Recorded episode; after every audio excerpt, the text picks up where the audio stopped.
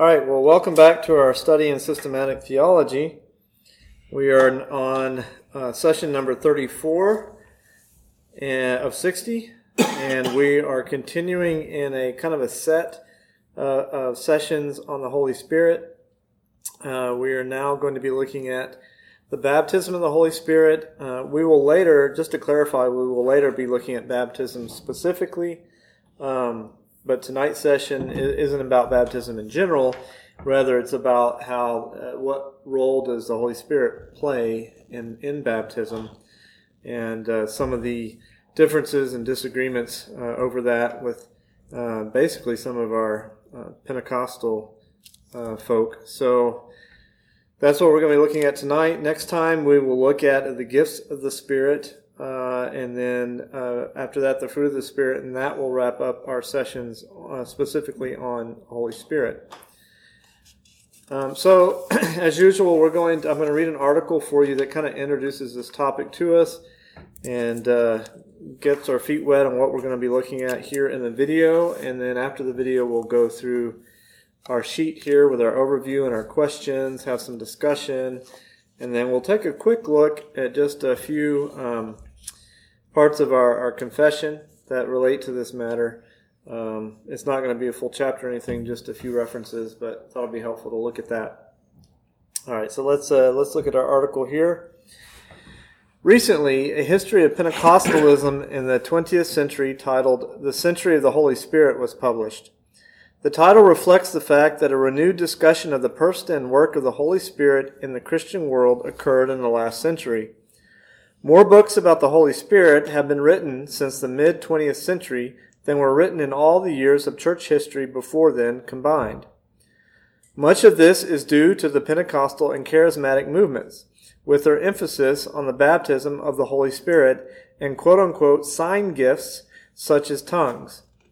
These traditions tend to distinguish between spirit filled Christians and non spirit filled Christians Anyone who trusts in Jesus for salvation is a non spirit filled Christian, while spirit filled Christians have experienced a second work of grace known as the baptism of the Holy Spirit, an infilling of God's Spirit with power and gifts for ministry.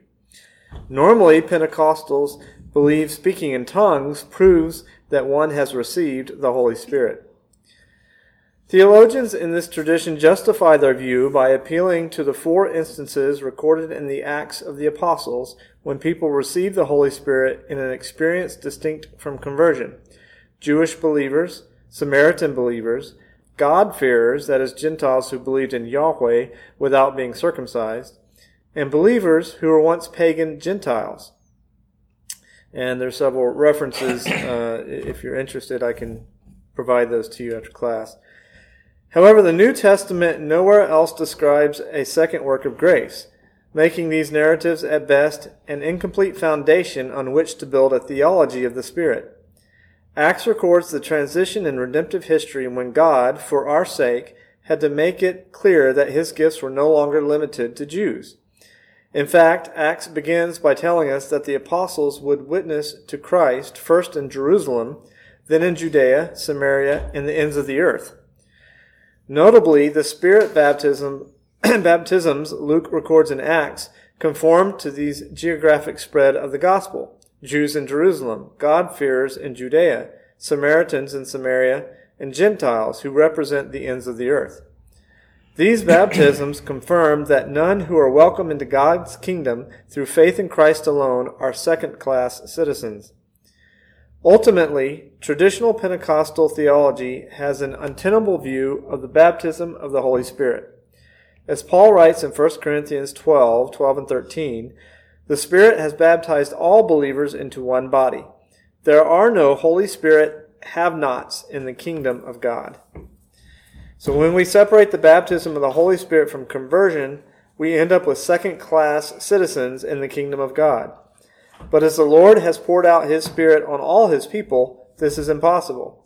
Christians may be at different points in their sanctification and level of Christian maturity, but no Christian lacks the Holy Spirit in his life. Let us be encouraged by this, for it means that we will certainly grow into conformity to Christ.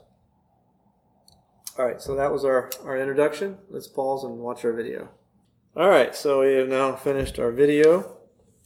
Let's uh, let's go through our overview of what we've learned and get into our uh, discussion questions.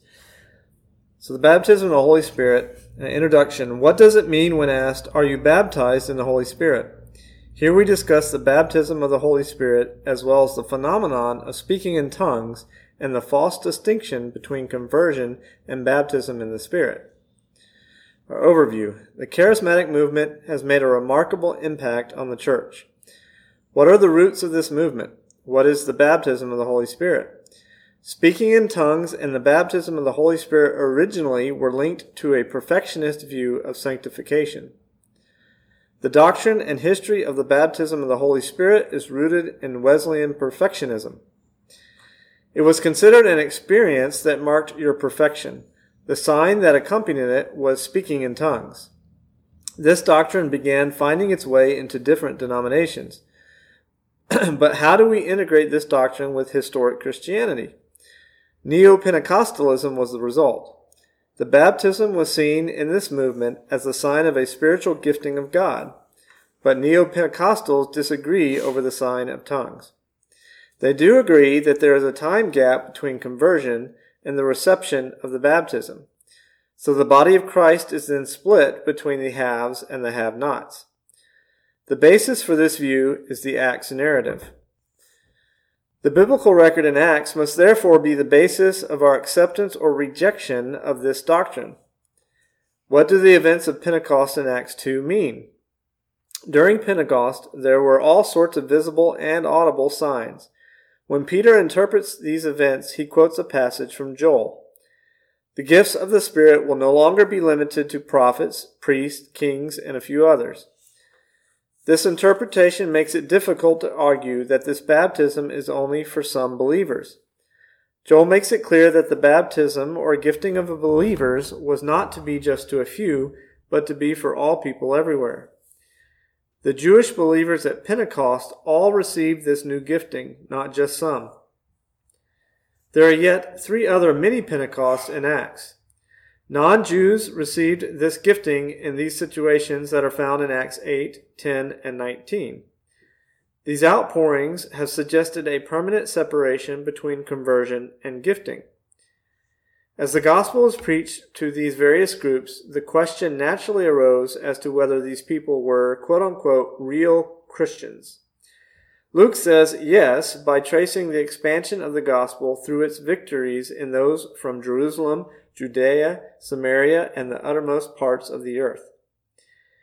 And regarding these Pentecostal events, Paul says, Were we not all baptized by one Spirit? All Christians are given these gifts, not just a few. So, our questions and answers, we do these to kind of uh, hit home what we've learned here. Uh, to what teaching was the Pentecostal view of the baptism of the Holy Spirit originally linked?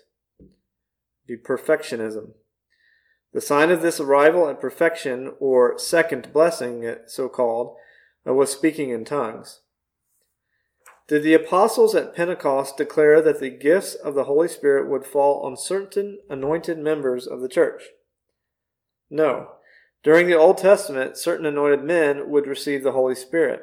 Now all believers everywhere receive the Holy Spirit. There is no time gap between the baptism of the Holy Spirit and which salvation reality? Regeneration. A new believer has the Holy Spirit immediately at conversion. What do the many Pentecosts throughout the book of Acts demonstrate? Gospel expansion. As the gospel moved out from Jerusalem, Jew and Gentile alike were given the Holy Spirit. As the gospel was received by the Gentiles, what was the primary issue? Whether the Gentiles had full membership rights. Gentiles were considered to be outside the camp. As the gospel was preached to these groups, the primary issue was whether they had full membership rights in the body of Christ. What was Moses' desire for the people of Israel? That they would receive the Holy Spirit. Joshua was worried that the elders should not be prophesying, but Moses wished that God would give every member of the community his spirit for ministry.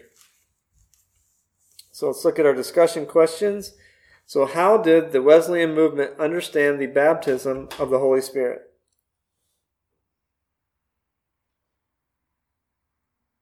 An experience that marks your perfectionism. Right? An experience that came later, right after conversion, and was not guaranteed.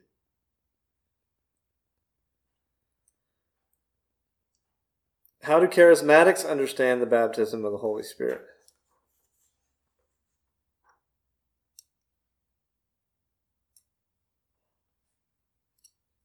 So I guess the difference there, I would say, was charismatics don't nef- necessarily espouse to perfectionism, but they still espouse the idea there's this time gap, right, between your justification and your gifting or indwelling of the Holy Spirit.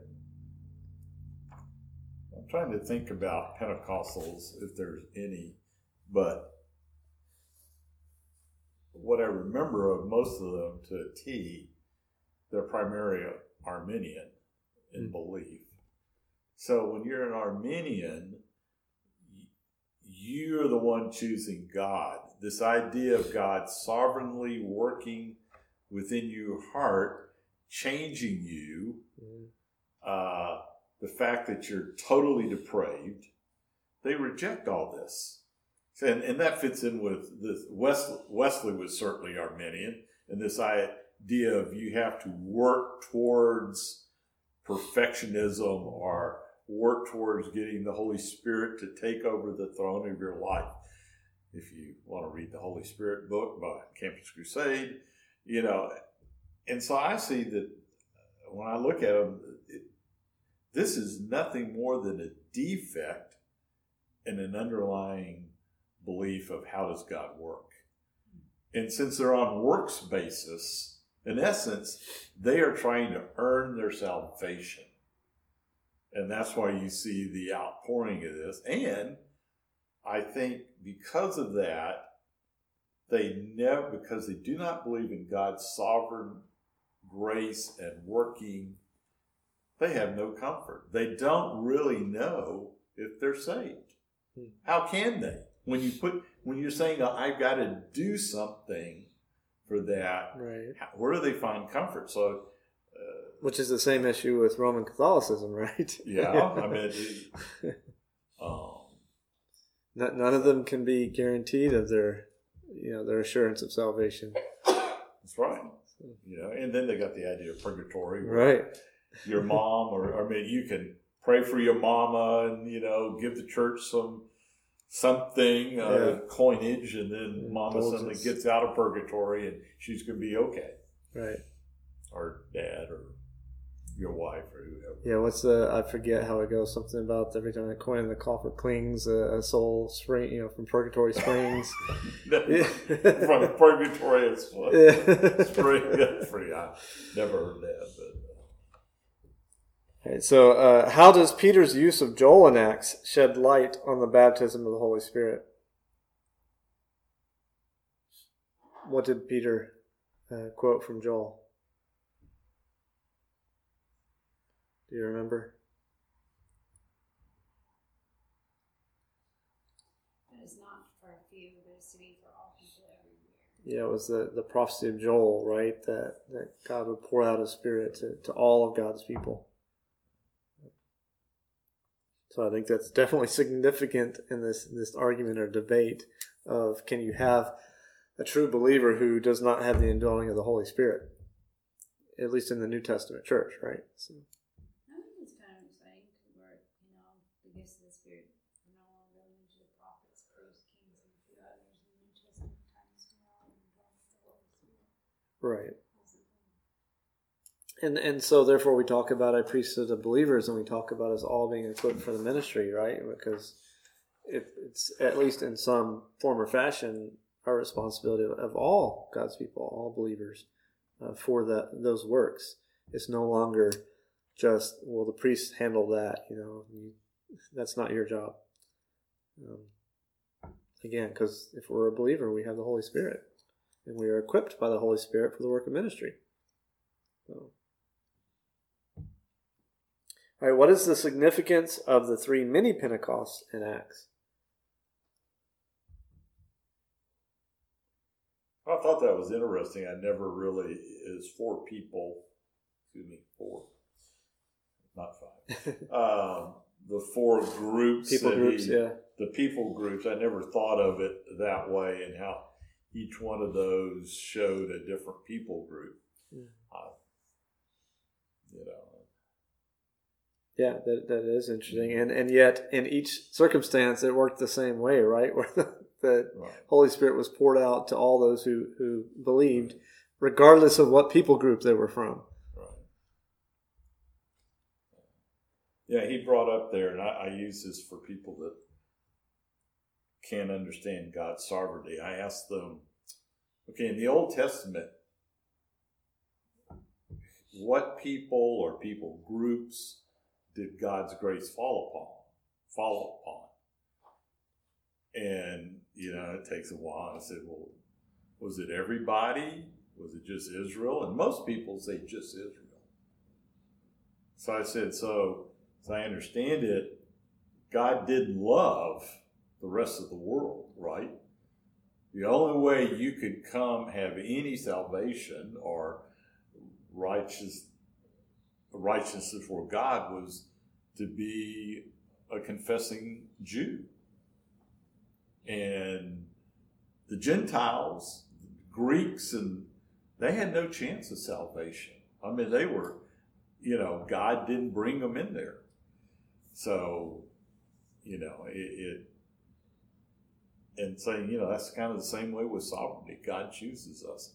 He Mhm. chose a singular nation. Now he chooses individuals. Right. That's the But- quote from Hosea, right? I will call them my people whom I choose to call my people. Right. So that's God's sovereignty in a nutshell. Okay, uh, let's look at just a couple of quick uh, passages from our confession. If you have it, you're welcome to pull it up, or you can just listen. Um, these will be brief. So first, I'm going to look at uh, chapter 10, and we're only going to look at uh, paragraph 2 here and see how this relates to our discussion. So, chapter 10 is of effectual calling. Paragraph 2 The effectual call is of God's free and special grace alone, not from anything at all foreseen in man, nor from any power or agency in the creature co working with his special grace. The creature being wholly passive therein, being dead in sins and trespasses, until being quickened and renewed by the Holy Spirit. He is thereby enabled to answer this call and to embrace the grace offered and conveyed in it, and that by no less power than that which raised up Christ from the dead. So this is very related to what we were just talking about there. Um, but it is the work of, of the Holy Spirit that uh, quickens and renews.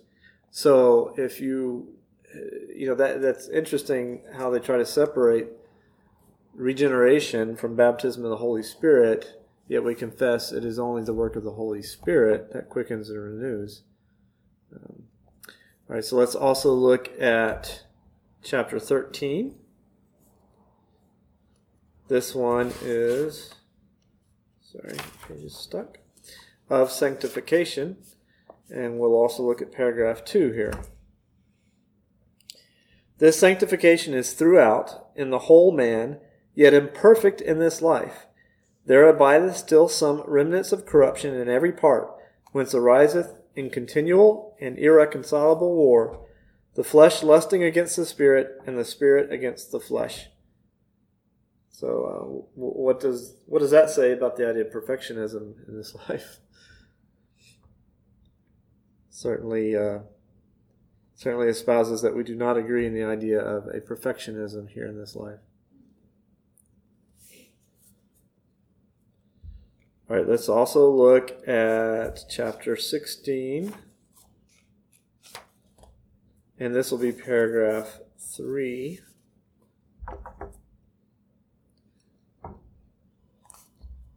And chapter 16 is, sorry, of good works. Their ability to do good works is not at all of themselves, but wholly from the Spirit of Christ and that they may be enabled thereunto, besides the graces they have already received, there is necessary an actual influence of the same Holy Spirit, to work in them to will and to do of his good pleasure.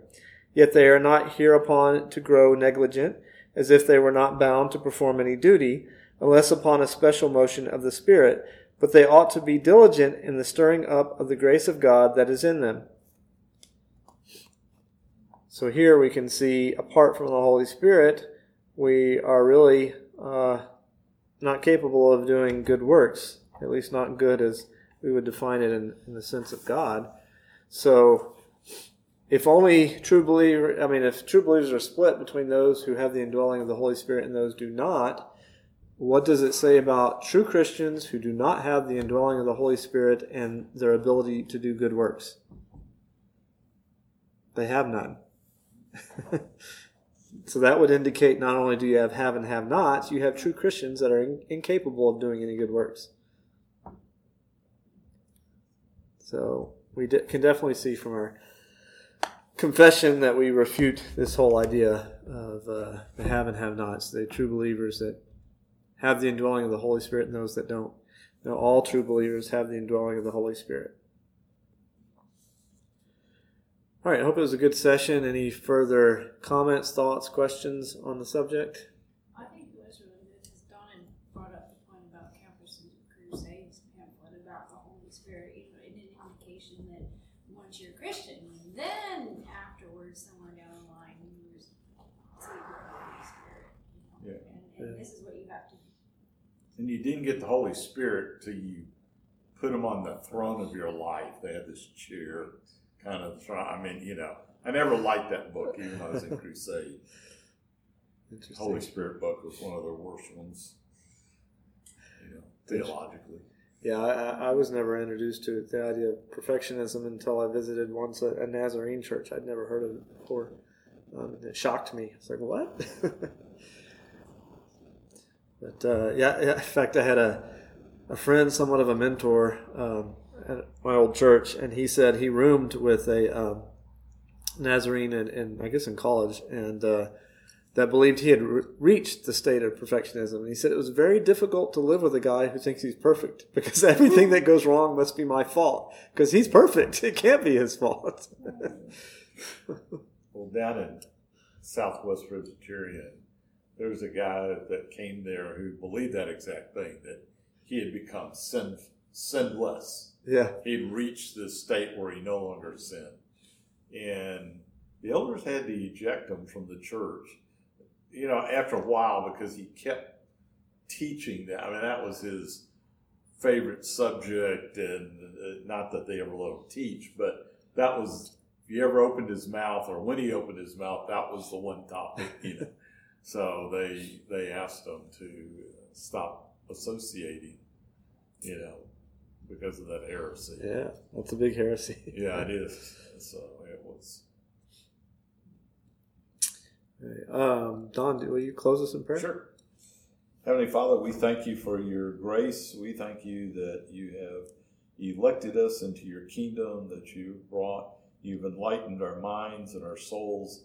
You've forgiven us of our sins, and that through the Holy Spirit, you work in our life every day.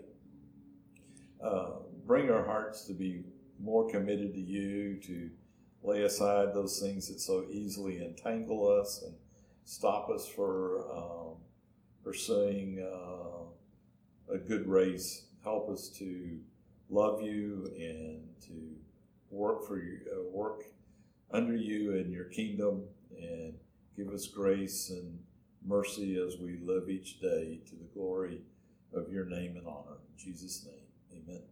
Amen. Thank you, guys.